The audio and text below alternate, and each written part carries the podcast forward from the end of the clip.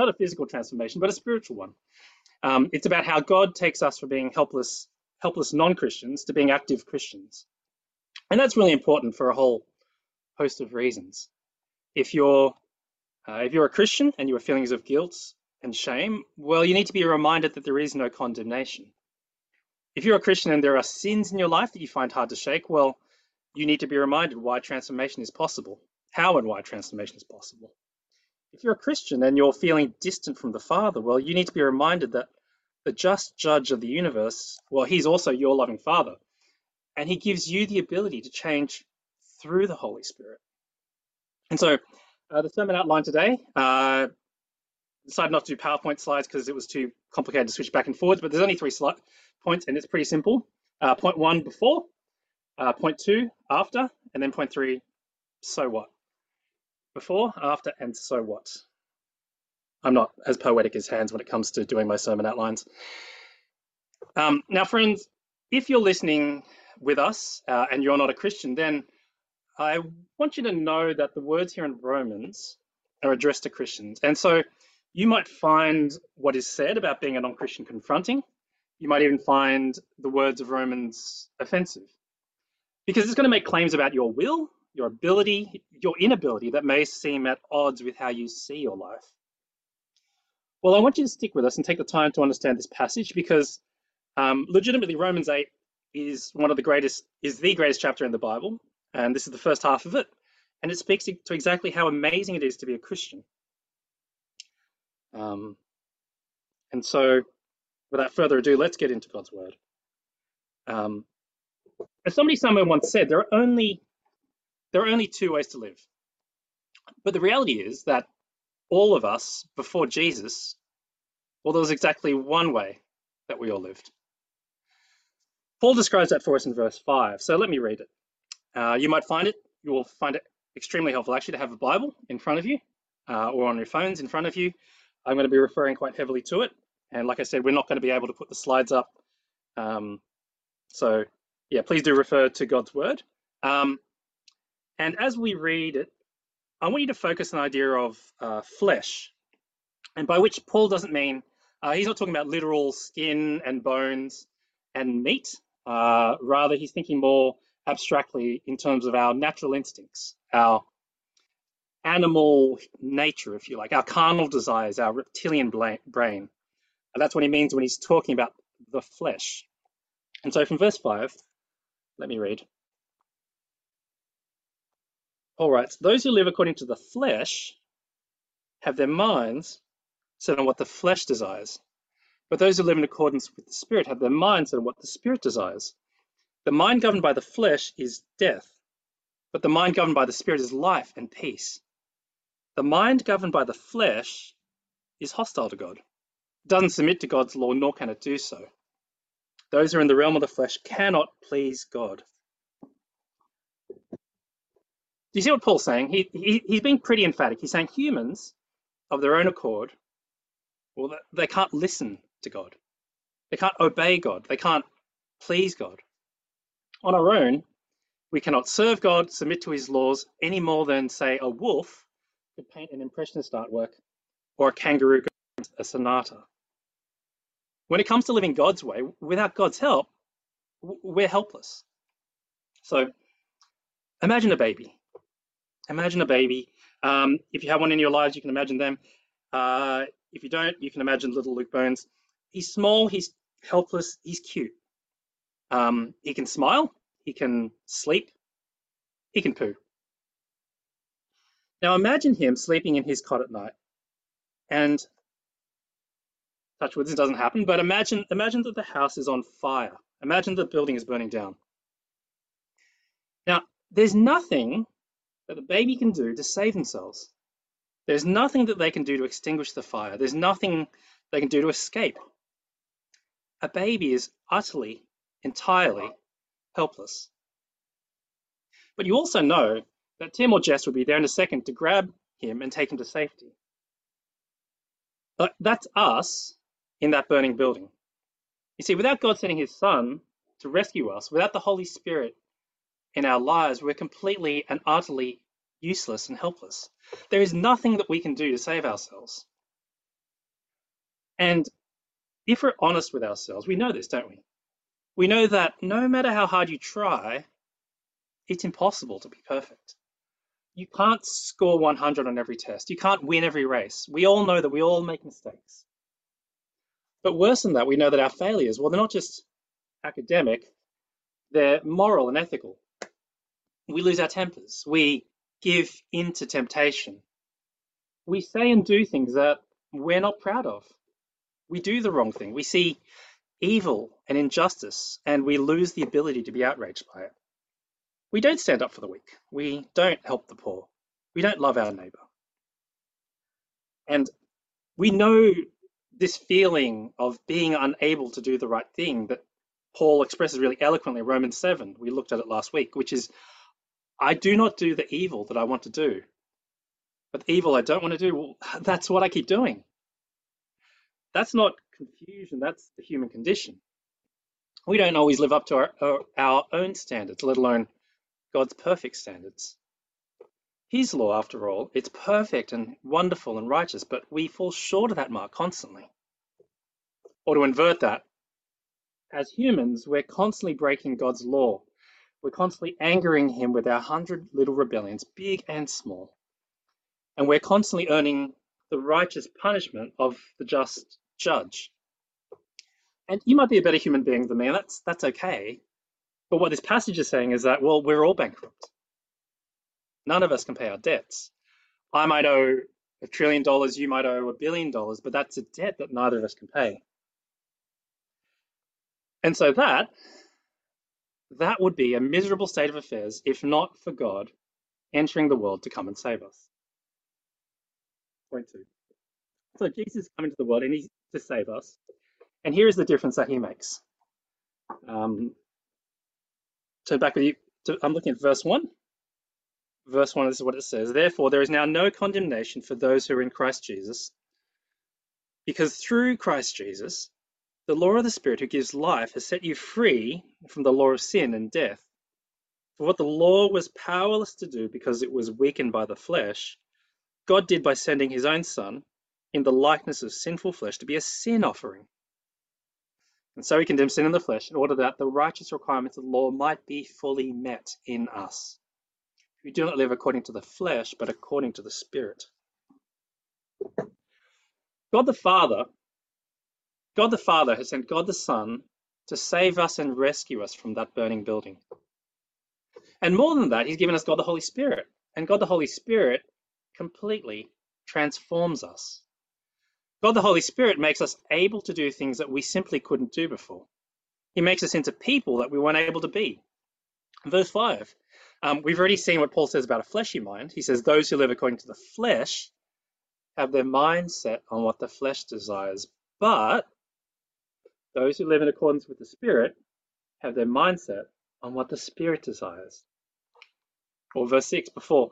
Um, before, the mind governed by the flesh is death, but now the mind governed by the Spirit is life and peace.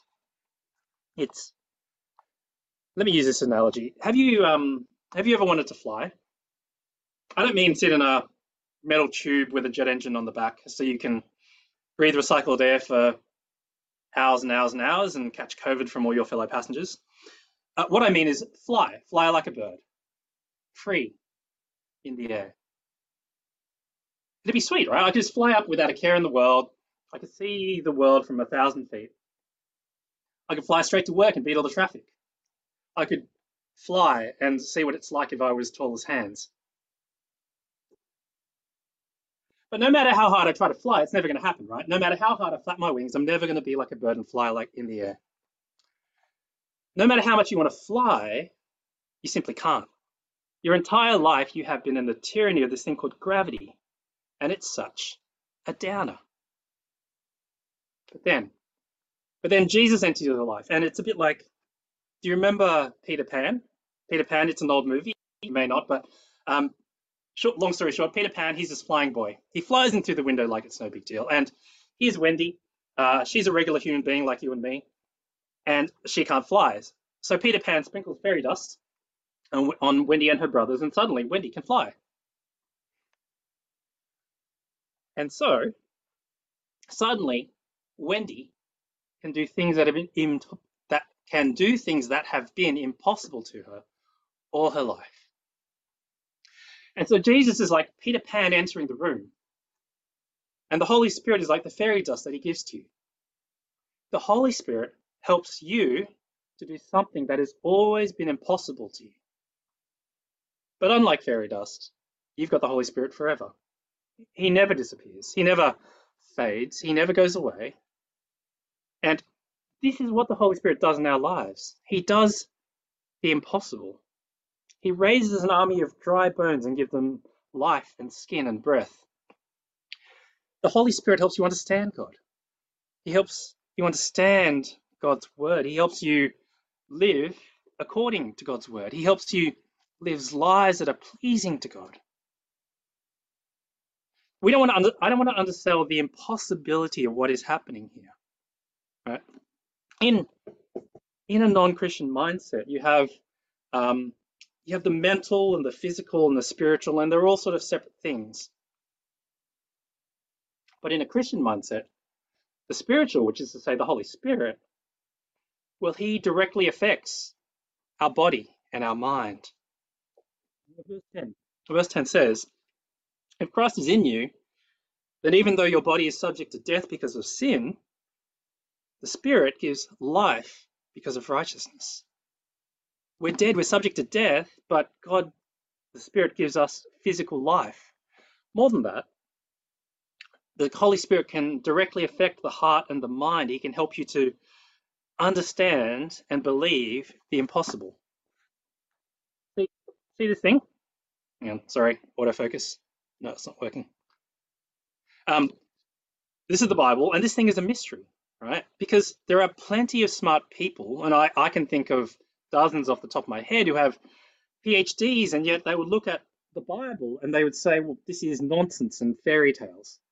Or they would say, this is a book of rules, or it's just inspiring stories. And yet, if you walk into any given Sunday school on any given Sunday, when COVID's not on, there will be five year olds in Sunday school who can understand that Jesus died to save them from their sins. Jesus loves me. This I know. For the Bible tells me so. And so that's that's why we pray before we read the Bible. And it is it's a miracle and a privilege that every time when we read the Bible, that the Spirit opens our eyes and our ears and our hearts to the Word. And He loves to help us open to live according to the Word. And He helps us to to love what God loves and treasure what God treasures. And the miracle of the Holy Spirit is that your life, your actions, your thought, well, everything that you are can now be pleasing to God. And so, I guess the million, billion, trillion dollar question is well, what, what difference does all that make? Well, I want to say that it makes all the difference in the world, the difference from the flesh to the spirit, but let me land on three. First of all, this passage gives us hope. There is hope in this passage that the world simply cannot offer you. You see, if you listen to the world, you will hear two very loud, very contradictory beliefs about the human condition. And as it turns out, both of them are wrong. Right? So one school of thought says, well, look, you can be whoever you want to be.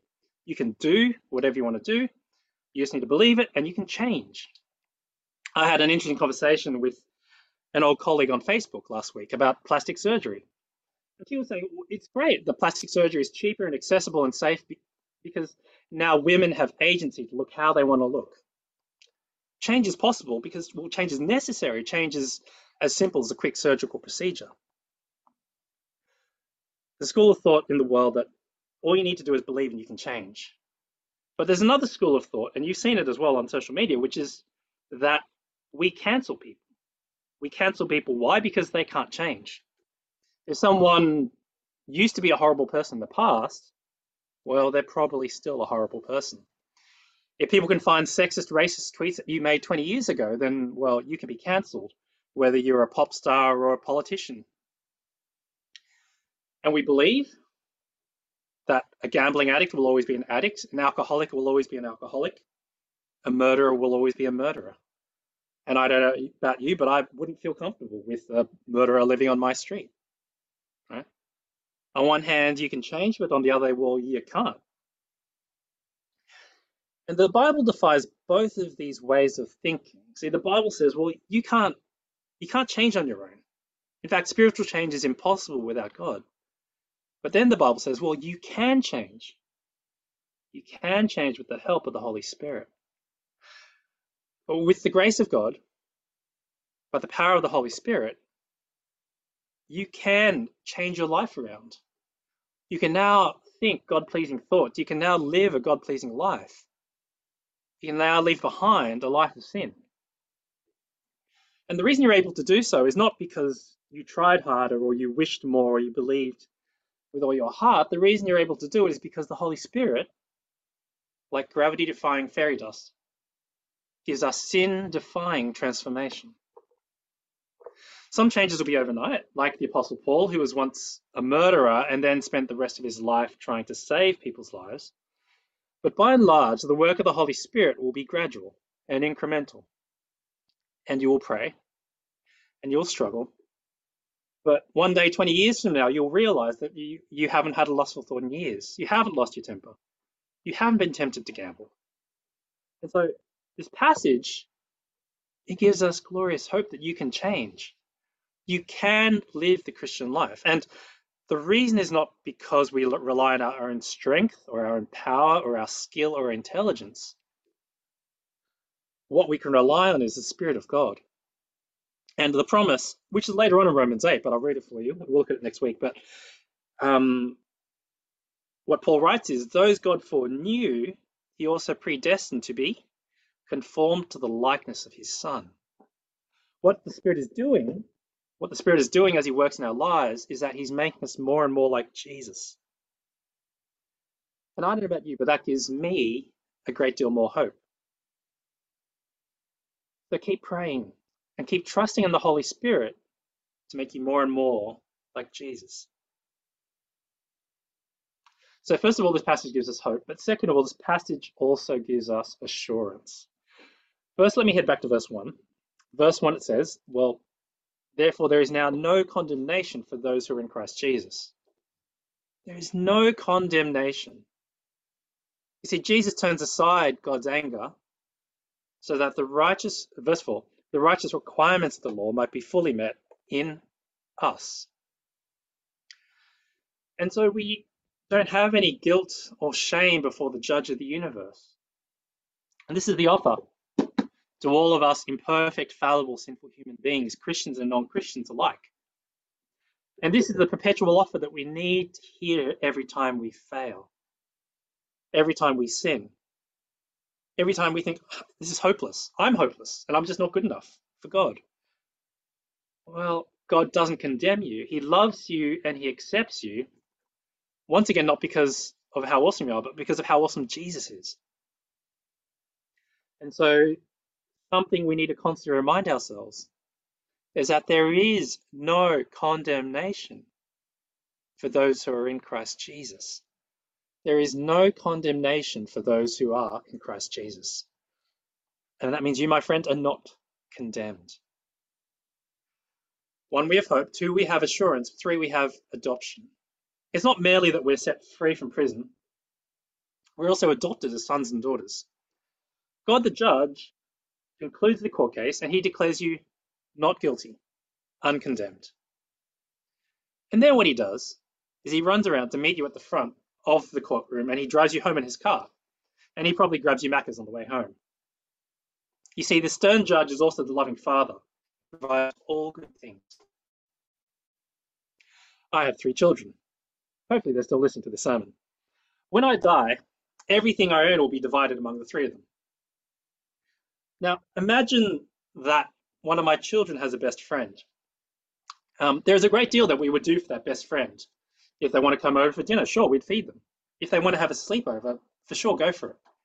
If they're having a rough time at home, no worries. They can sleep on our couch for a few nights until they sort out, um, until they sort out their lives. But no matter how close that friend becomes to the family, they're not my son and they're not my daughter. Right? They're not getting a part of our inheritance. But if Sarah and I ever decided to adopt a child, well, then everything would be completely different. If we adopt a child, an adopted child becomes part of our family. Becomes exact. He becomes he or she becomes a son of a the daughter. Becomes a son or daughter. And that means that the estate's now going four ways. Right? It, it makes all the difference being part of the family. And now what the Bible is saying is that we are part of God's family. We are children, and we call God Father, and we are heirs of God and co heirs with Christ. How magnificent is that? We are truly part of the family. So, friends, without the Spirit, before we had the Spirit in our lives, there's nothing we could do. But now we have the Spirit, we can live according to the Spirit and set our minds on what the Spirit desires. And we can please God with our lives. And so we can have hope that we can change. You can have hope that you can change. And we can have assurance that we will always be accepted. And we'll always be accepted by God the Heavenly Father as sons and daughters of the God Most High. Let's pray. Father, we want to thank you um, for the change that you brought about in our lives. We want to thank you for the Holy Spirit that He helps us to do the impossible and He helps us to leave behind our lives of sin and strive to become more and more like Jesus and to please you with our lives. Father, would you help us to live up to this? Would you help us to be people who live pleasing lives? And would you help us to, um, for my brothers and sisters who um, are with us, Father, would you give them hope and would you give them assurance? Would you help them to understand how deeply they are loved and accepted and included in your family? And Holy Spirit, would you um, would you make us more and more like Jesus? And we look forward to that day where we will see him face to face and be finally perfected. And we want to pray all this in Jesus' name. Amen.